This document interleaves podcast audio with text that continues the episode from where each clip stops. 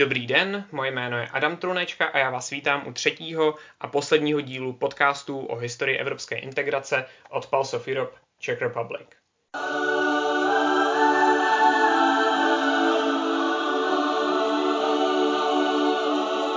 Než se podíváme na období od vzniku Evropské unie až vlastně do současnosti, vraťme se trochu zpátky v čase. Podle mě je zde vhodné uh, tak trochu etapizovat uh, proces evropské integrace dle toho, jaký zrovna v té době byl přístup k evropské integraci, tedy zdali v ní pokračovat a jak moc, jak moc rychle zdali mají uh, být do evropské integrace uh, zahrnuty nějaké nové ambiciozní prvky. Prvním obdobím uh, bych, no, jako první období bych vyčlenil jakési, řekněme, federalizační či silně integrační období, které končí někdy asi v polovině 50. let.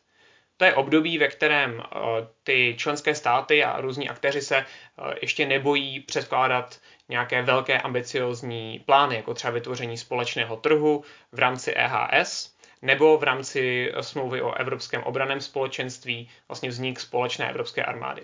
Když tento, eh, tento druhý projekt, který jsem tady zmínil, vlastně selže, když není tato smlouva ratifikovaná ve francouzském parlamentu, tak dochází poměrně rychle k utlumení tohoto integračního procesu. Vlastně selže něco, na čem se dohodlo a to logicky vede k tomu, že je menší vůle se dohodnout na něčem dalším, protože uh, prostě to zklamání vás logicky vede k tomu, že prostě nemáte takovou chuť to zkoušet znova.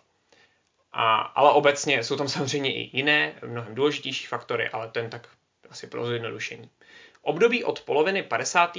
do poloviny 80. let bych nazval obdobím utlumené či téměř nulové integrace. Sice proběhne řada změn smluv, třeba v rozpočtové oblasti, ano, vzniká nám i Evropský parlament jakožto přímo volená instituce, tak i přesto nedochází k, nějak, k vlastně k novým ambiciozním projektům. Předtím jsme měli společný trh, celní unie, fantastické velké věci. A najednou v tomhle období vlastně máme spíše technikálie, než něco velkého, zásadního, uh, inspirujícího bychom možná mohli říct. A obno, k obnovení integrace dochází s nástupem Jacquese Delorse do čela komise v roce 1985. A zde se, to už jsem popisoval v minulém díle, opět integrace rychle rozbíhá a máme zde další ten ambiciozní projekt, to je ten projekt té měnové unie, vzniku společné měny. A toto období opět optimistické pro integrační, nám končí v polovině, nebo respektive v roce 2005, kdy, a je to opět Francie, ale tentokrát i Nizozemsko, odmítne, a tentokrát v referendu a již ne v parlamentu, smlouvu o ústavě pro Evropu. Další ambiciozní integrační prvek. A zde nám opět končí období nějaké té rychlé, svižné, ambiciozní integrace, a zase se dostáváme do období eh, integrace vlastně téměř nulové, kdy vlastně od té doby je eh, schválena Lisabonská smlouva, k tomu se dostanu, ale eh, zatím se nezdá, že by se, nebo zatím není jisté, že by se blížil nějaký velký krok. Vlastně můžou proběhnout nějaké kosmetické změny, ale opravdu se nezdá, že by se blížil zase nějaký, zase, blížil zase obnovení toho velmi silného integračního trendu.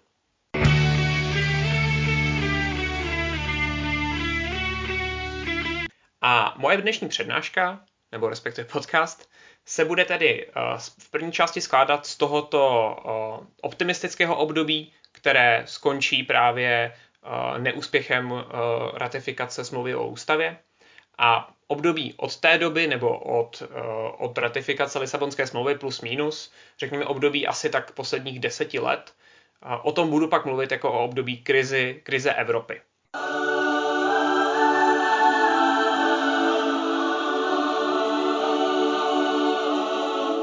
Minulém díle jsme si tedy řekli uh, něco o vzniku Evropské unie. Uh, a od té doby, vlastně první, nebo od té, od té doby hned pár let na to uh, už došlo k mnoha dalším zásadním věcem. V roce 1993 již vzniká ten skutečný společný trh, Dle jednotného evropského aktu v roce 1995 dojde k odstranění hraničních kontrol v šengenském prostoru. Ten samý rok vstoupí do Evropské unie Švédsko, Finsko, Rakousko v rámci takzvaného severního rozšíření. Původně jeho součástí mělo být i Norsko, takže to severní rozšíření měly být i tři zbývající státy na severu, když jakoby nepočítáme Island víceméně, plus Rakousko jako přívěsek, řekněme toho, ale jak si nám tam to Norsko už po druhé neschválilo členství v těch integračních strukturách, takže to rozšíření je takové mírně chudší.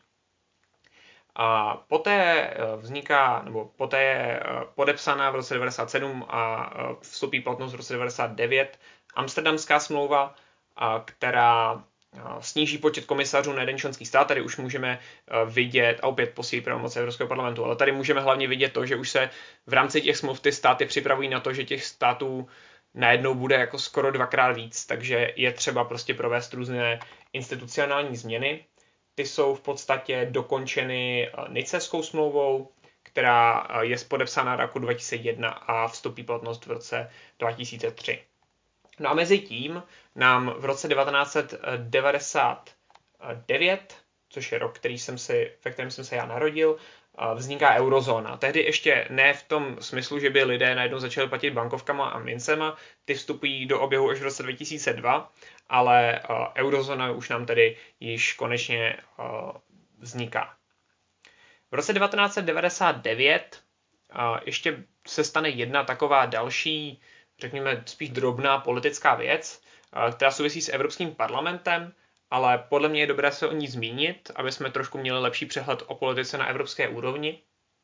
Protože že máme přímé volby do Evropského parlamentu, ty strany tam sedí v těch frakcích a do téhle doby vždycky vyhrála ta sociálně demokratická frakce. Ty se, ta se, její jméno se měnilo postupem času, původně se jmenovala SOC, dnes se jmenuje SAD, SND a v roce 1995 poprvé vyhrála ta středopravicová frakce EPP, která vlastně vyhrála vždycky až do dneška. Takže to je jenom něco eh, o, řekněme, vol, o proměně volebních preferencí eh, Evropanů eh, v této době. No a v roce 2004 dojde k tomu slavnému východnímu rozšíření. Deset nových členských států Unie se najednou rozšíří z 15 na 25, což je obrovský otřes, protože Logicky do té doby ty státy byly zvyklé nějakým způsobem dělat ten v úvozovkách business v rámci těch institucí a najednou vám tam naběhne 10 nových států a to samo, k tomu za, za, za prvé musely být uspůsobeny ty smlouvy, ale za druhé je to něco, če, čemu se museli ty státy přizpůsobovat ještě hodně dlouho poté. A řekl bych, že východní státy se tomu ještě plně nepřizpůsobily, nebo ještě nemáme asi tak, nebo já bych usuzoval, že Česká republika ještě a další ty východní státy, jak které, ještě nemají v, té, v těch institucích tak silné zakořeněné pozice. Když se podíváme třeba teďka na ty poslední uh, top jobs, uh, řekněme ty, no ne řekněme, to jsou ty, vlastně tomu, tak, tak se říká těm nejdůležitějším postům eh, v rámci evropských institucí, to je předseda parlamentu, eh, vysoký představitel, tedy minister zahraničí, předsedkyně komise, eh, předseda Evropské rady, předseda, předsedky, prezidentka pardon, Evropské centrální banky. Všechny tyhle pozice letos šly k těm západním státům, nebo státům, které vstoupily před rokem 2004. Sice dostali východní státy nějaké rovnější pozice v komisi, ale vlastně ty nejvýraznější pozice tentokrát ty východní státy ještě úplně si nebyly schopné vyjednat, nebo to do jisté míry i schoda okolností, přece jenom Evropský parlament si přece dovolí sám, takže ten v nějakém tom uh, rozdělování těch pozic jako hraje trošku svoji vlastní nezávislou roli, ale uh, i přesto je to podle mě věc, na kterou je dobré poukázat. V tom minulém období Polsko mělo předsedu Evropské rady, ale v tomhle období vlastně ten východ tam ty výrazné pozice uh, těchto těch nejviditelnějších pozicí nemá. Tady jsem trochu odbočil, každopádně, jak proběhlo to východní rozšíření. Zajímavé je, že, nebo zajímavé, byl, proběhla vlastně v roce 2003 mezi březnem a zářím obrovská série referent. V podstatě, pokud jste takový volbyfilové jako já, nebo prostě politikofilové a rádi sledujete prostě na mapě ty volební výsledky, jak to tam naskakuje ty barvičky a všechno, to úplně zbožňuju prostě. Tak tohle jako já v té době byl mimino, že? takže já si to určitě, no já si to teda nepamatuju samozřejmě, ale uh, mrzí mě, že jsem v té době nežil z tohohle pohledu, protože to bylo opravdu napínavé vlastně na začátku, protože první zemí, která měla to referendum, byla Malta a u ní vůbec nebylo jasné, jestli bude chtít vstoupit a tam to referendum opravdu prošlo relativně těsně 53,6%, no, 5, přibližně 53,5 přibližně procent pro vstup do Evropské unie. A dneska je vlastně Malta, co jsem, co se tak koukám na čísla, tak uh, velmi proevropská, takže zajímavý posun. Poté tedy Maďaři, Liteci, uh, Slováci a tak dál. A my Češi jsme měli, uh, řekněme, tak jako trošku středovější ten výsledek uh, toho referenda. Byly tam státy, kde uh, byly, no, tu, co se koukám, tak ve třech státech byly, byla ta podpora nižší než u nás, ale eh, co se týče Estonska a Lotyšska, tak tam samozřejmě roli hraje uh, soudím i to, že tam prostě žije hodně Rusů, kteří logicky chtějí asi být blíže k Rusku, takže snižují jakoby ta čísla. U Poláků to číslo bylo podobné jak u nás, u bratrů Slováků uh, tam se hlasovalo jak o členství v EU, tak v NATO, tak tam uh, ta podpora, ne pardon, tam se nehlasovalo o členství v NATO, to bylo Slovensko, pardon, a to jsem Slovensko a Slovensko se furt tak u Slováků ta podpora byla 93,7%, u nás 77,3%, což je číslo, které nás, když se dneska koukáme na pozici Čechů a Slováků k evropské integraci, moc nepřekvapuje.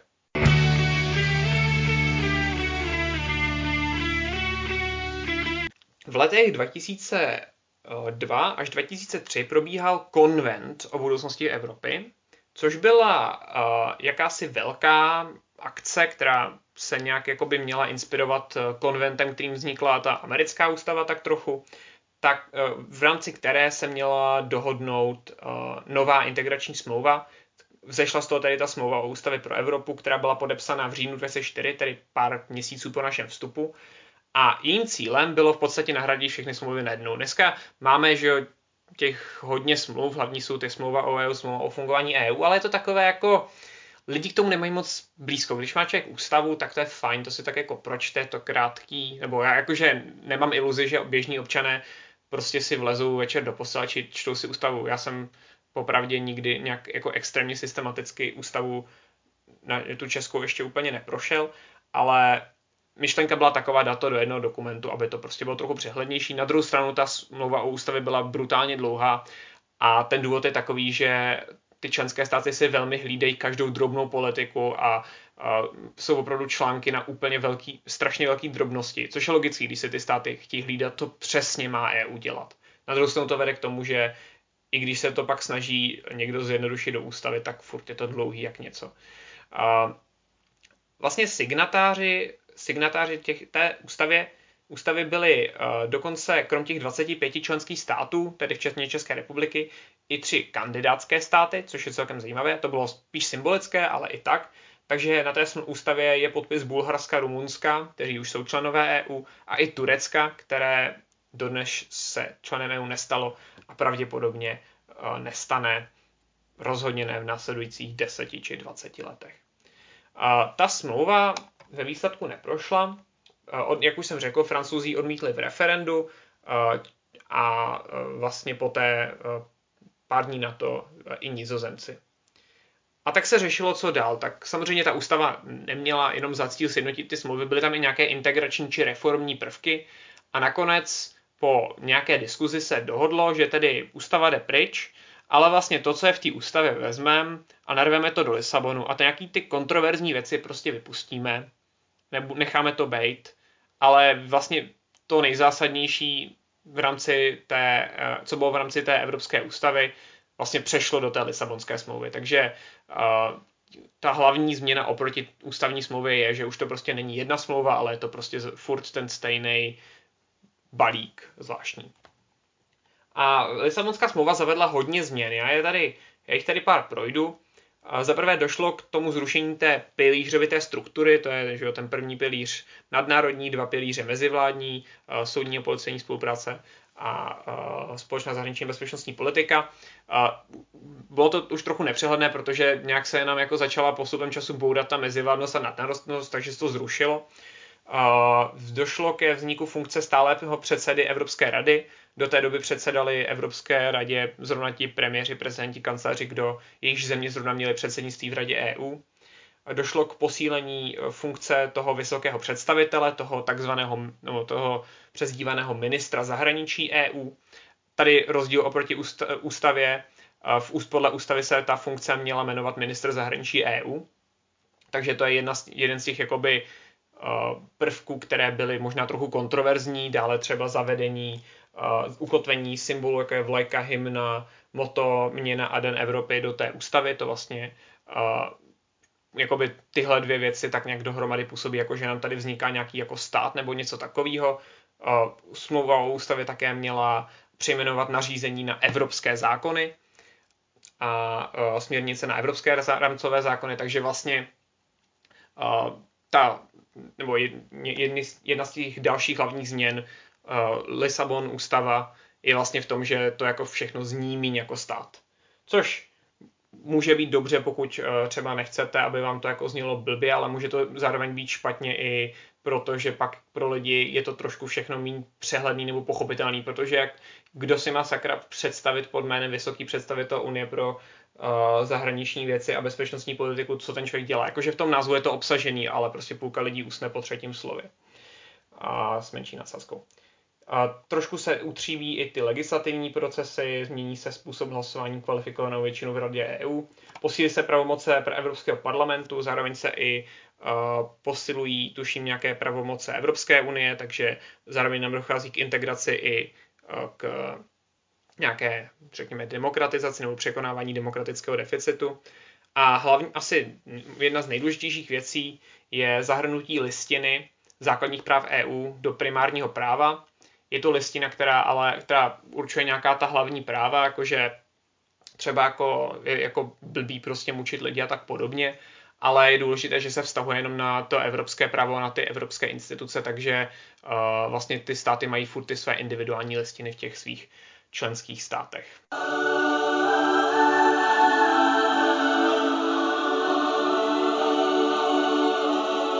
Tak, přesuňme se tedy od smluv. Smlouvy teďka od té doby nebyly.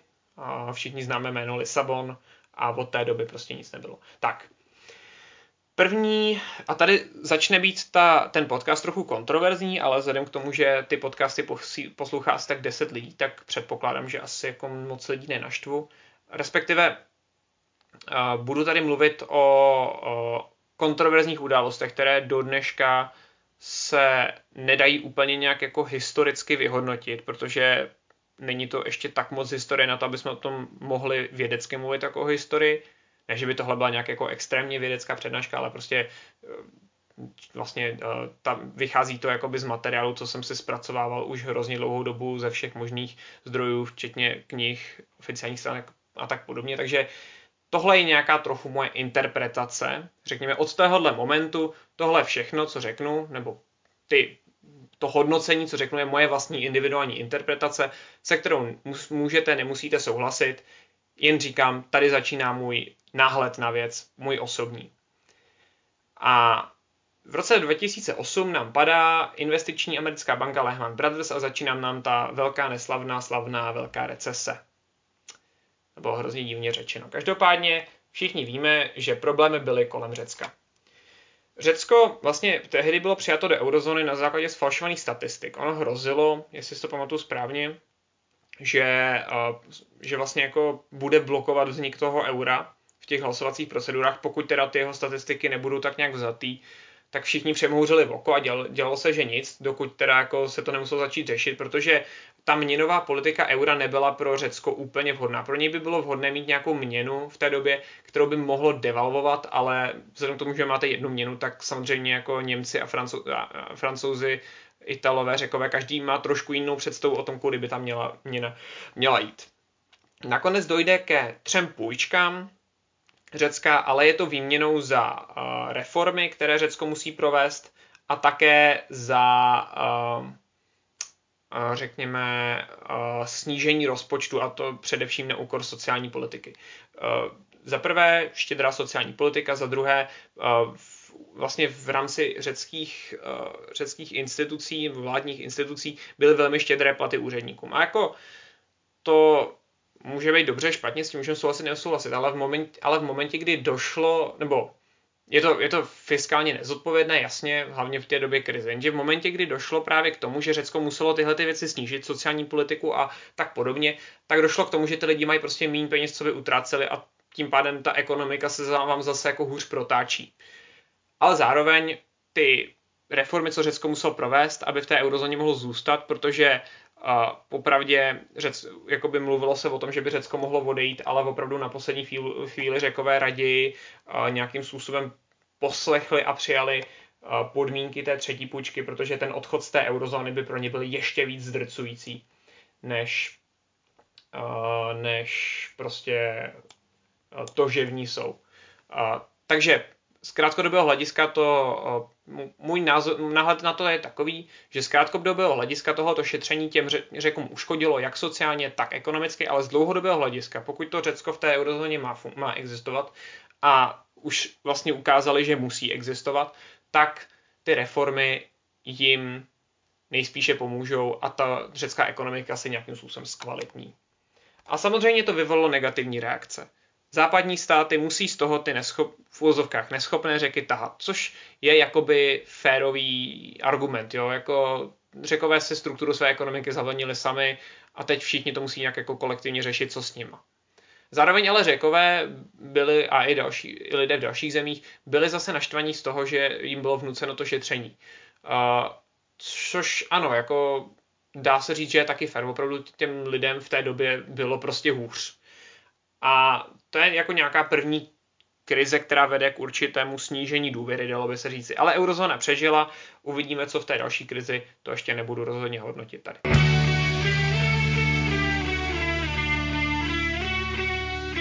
A tady předtím, než se dostanu k migrační krizi, což bude ta úplně jako nejvíc šílená věc, kterou člověk může v České republice v diskuzi otevřít, tak dvě krátké události.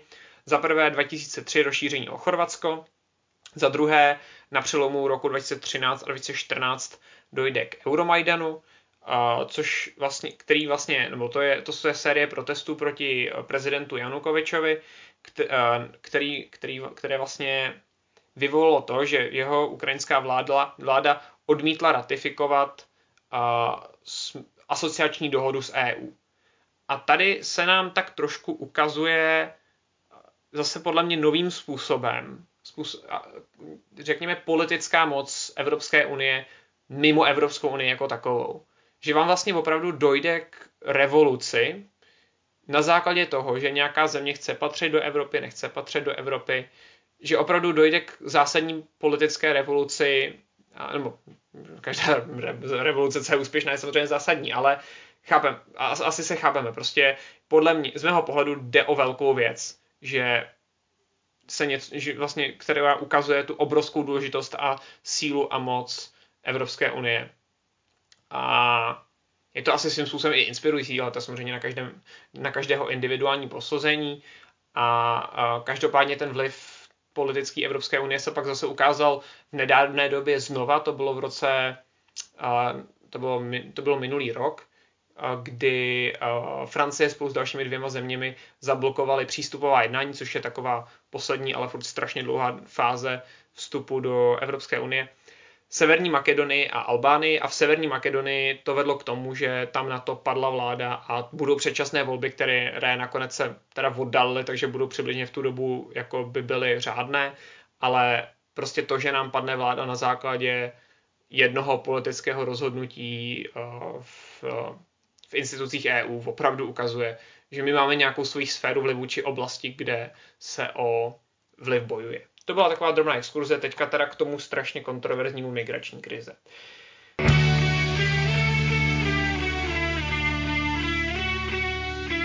Nebudu tady hodnotit, jestli kvóty byly špatná nebo dobrá věc. To je něco, co opravdu nejde říct nebo pokud na to máte silný názor, tak určitě si teď říkáte jasně, že to jde říct, je to špatně nebo je to dobře. V téhle zemi by se určitě řeklo špatně, skoro určitě u většiny lidí. I když možná u posluchačů podcastu Pauzu by to mohlo být tak půl na půl. Každopádně řekněme, řeknu jenom, k jakým, k jakým to z mého pohledu vedlo těm pocitům. Opět budu mluvit o těch pocitech v těch zemích. Což je podle mě to klíčové, co si z tohohle odnést.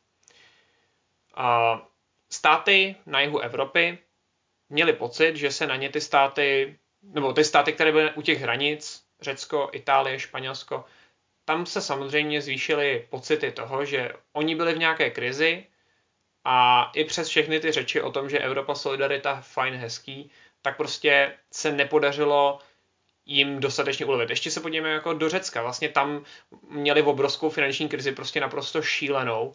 A najednou vám do toho tam prostě přijde stov, stovky tisíců prchlíků. Jakoby myslíme si o přerozdělování, nepřerozdělování, co chceme. Tohle prostě pro ně bylo jako a, ekonomicky blbý, že jo? Jako najednou máte strašně lidí, o kterých se musíte postarat, že jo? A No, v zemích východní Evropy, řekněme, především v zemích Vysegradské čtyřky, se zase rozšířil pocit, že jim je něco z hora nuceno. A jasně, to je jako pravda. Na evropské úrovni se schválilo něco, v čem byla Česká republika přehlasovaná, samozřejmě. A teď jakoby, co s tím? Má dojít k tomu, že se Evropa má víc integrovat, aby se tyhle věci řešily nějak jako efektivněji? No to by mohlo vést k tomu, že ty země, které jsou z tohohle byly naštvané, že jim bylo něco vnuceno, tak by zase mohly být naštvané ještě víc, protože už tentokrát by to třeba i opravdu bylo i vynuceno, jako v, řekněme po té, po té faktické stránce, nebo po, té, po tom, co by se jako stalo reálně. Tohle jsou věci, nad kterými prostě se každý musí zamyslet individuálně. Prostě jestli stojí za to přenést zase část naší suverenity na vyšší úroveň, nebo nazdílet, řekněme, že vždycky si můžeme vzít zpátky tím, že odejdeme, že jo, samozřejmě. Uh, ale máme to udělat, jakoby může to výst k tomu, že třeba některé ty rozhodnutí budou nelegitimní, ale ta Evropa by mohla fungovat efektivně. A nebo třeba taky ne, ale z mého pohledu ano. A to jsou prostě věci, co si každý musíme individuálně rozhodnit sám.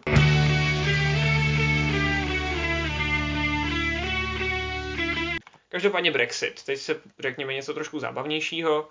Uh, opravdu Jakoby, samozřejmě, že máme tady migrační krizi, předtím finanční krizi, Evropa nebyla schopná jednat, částečně protože se nedohodla, částečně protože ty pravomoce nejsou dostatečné. A tak nějak všechno se to semele, plus k tomu připočtěme tradiční britský euroskeptismus. A uh, jakoby to referendum čistě teoreticky se možná nemuselo stát. David Cameron jej vlastně uh, z velké části slíbil i proto, aby si zvýšil volební preference. Protože se tam podíval ty průzkumy, že jo, tak jako lejbristi uh, a kon- konzervativci, tak jako to tam skáče a není jistý úplně, kdo vyhraje. A tamhle dole těch nějakých 12-13%, co má United Kingdom Independence Party, strana nezávislosti Spojeného království. A kdybych já je vzal, já jako fakt budu mít prostě víc procent Tenhle plán tak jako částečně vyšel, on jim až tak zásadně neubral, ale prostě stal se znovu premiérem, pak teda prohrál to referendum, protože on byl zase trvání, tak vlastně to premiérsk, ten premiérský post ztratil, takže jako to nebylo úplně dobrý vítězství. Přijde nám tam Mayová, jsou uh, a vyjedná se ta dohoda, pár let je tak trošku, no, pár let, necelý, no asi tak rok je relativně klid od jejího nastupu, a, pardon, dva roky od jejího nastupu, dva a půl, než je zveřejněna ta dohoda vystoupení.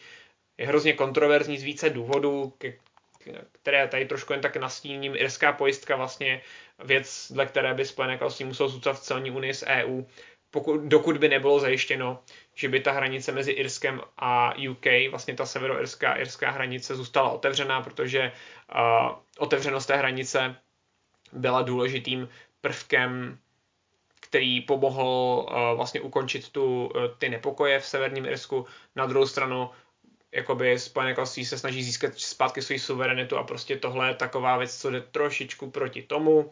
Pak jsou tam ty peníze, které Spojené království muselo ještě zaplatit do evropského rozpočtu, ale uh, to nakonec nebylo, nebo bylo to ta druhá hlavní věc, ale tohle byla to úplně jako nejdůležitější. Ta dohoda třikrát nedojde parlamentem, odchod z EU je dvakrát odložen, Mayová nakonec spadá, v premiérem se stává Johnson, ten tu dohodu trošku převyjedná, ale fakt jenom malinko, jsou tam nějaké předělávky irské pojistky, to je to hlavní, je to něco trochu jiného, takže dobrý, ale zase to tím parlamentem neprojde, jsou předčasné volby a konzervativci je drtivě vyhrají, i když je důležité připomenout, že kdyby jsme sečetli procenta všech těch stran, co byly pro setrvání či druhé referendum, tak ty měly na procenta větší počet hlasů, ale prostě jak v tom britském systému jsou rozděleni jak to bylo v tom systém, britském systému rozděleno, především tam máme zelené, trošku silné, máme tam docela silné liberální demokraty a pak jako labouristy, tak tahle ta věc jako nevstoupila do aliance, takže, takže se to tam jako vybilo trošku navzájem.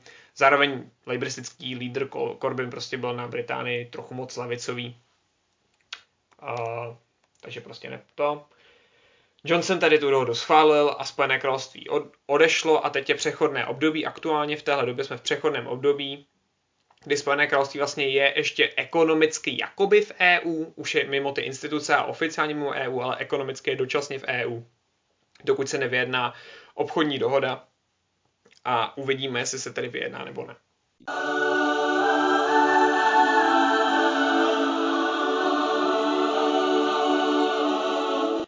Každopádně tohle je konec mého, mé, mých historických podcastů pro Pulse of Europe Czech Republic.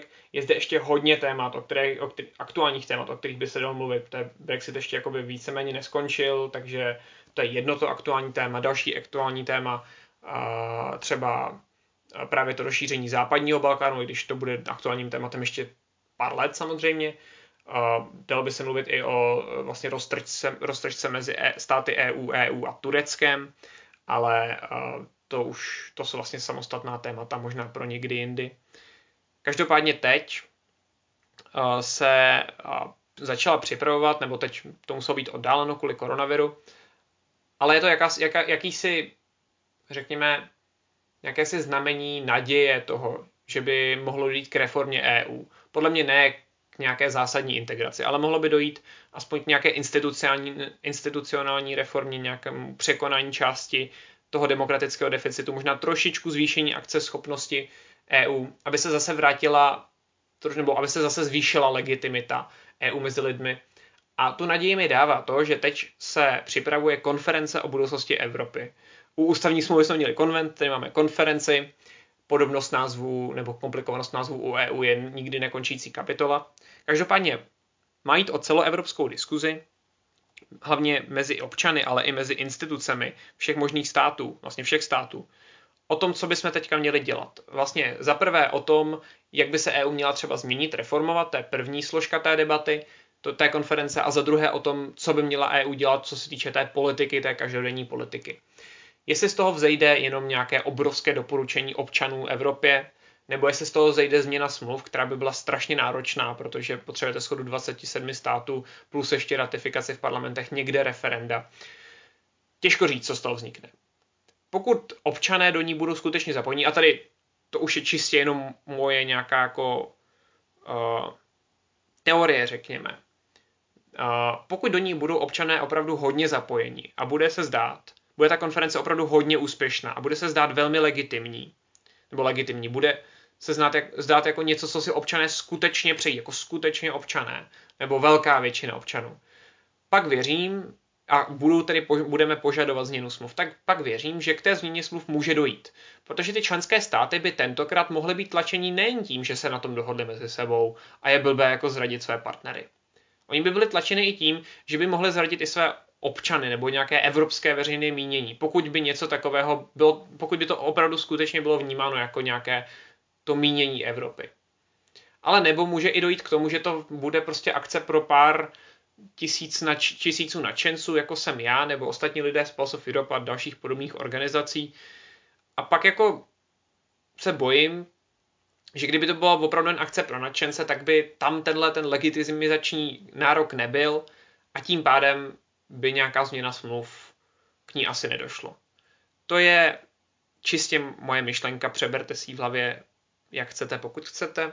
Každopádně pro těch pět z vás, kteří to doposlouchají až sem, doufám, že se vám podcasty moc líbily, doufám, že pokud chcete nějakým způsobem Evropu změnit, se do té konference zapojíte a a my jako Pulse of Europe také máme na to nějaký, můžete to, myslím, že najít nahoře na naší facebookové stránce takový dotazník, vlastně, kde se vás ptáme, jak vy chcete, aby se Evropa změnila. Doufám, že se do tohohle všeho někteří z vás zapojí a přeji vám krásný zbytek dne, vzhledem k tomu, kdy to asi tak posloucháte, tak. Takže tak. To jsem se trošku zakecal. Mějte se krásně a děkuji moc, že jste poslouchali.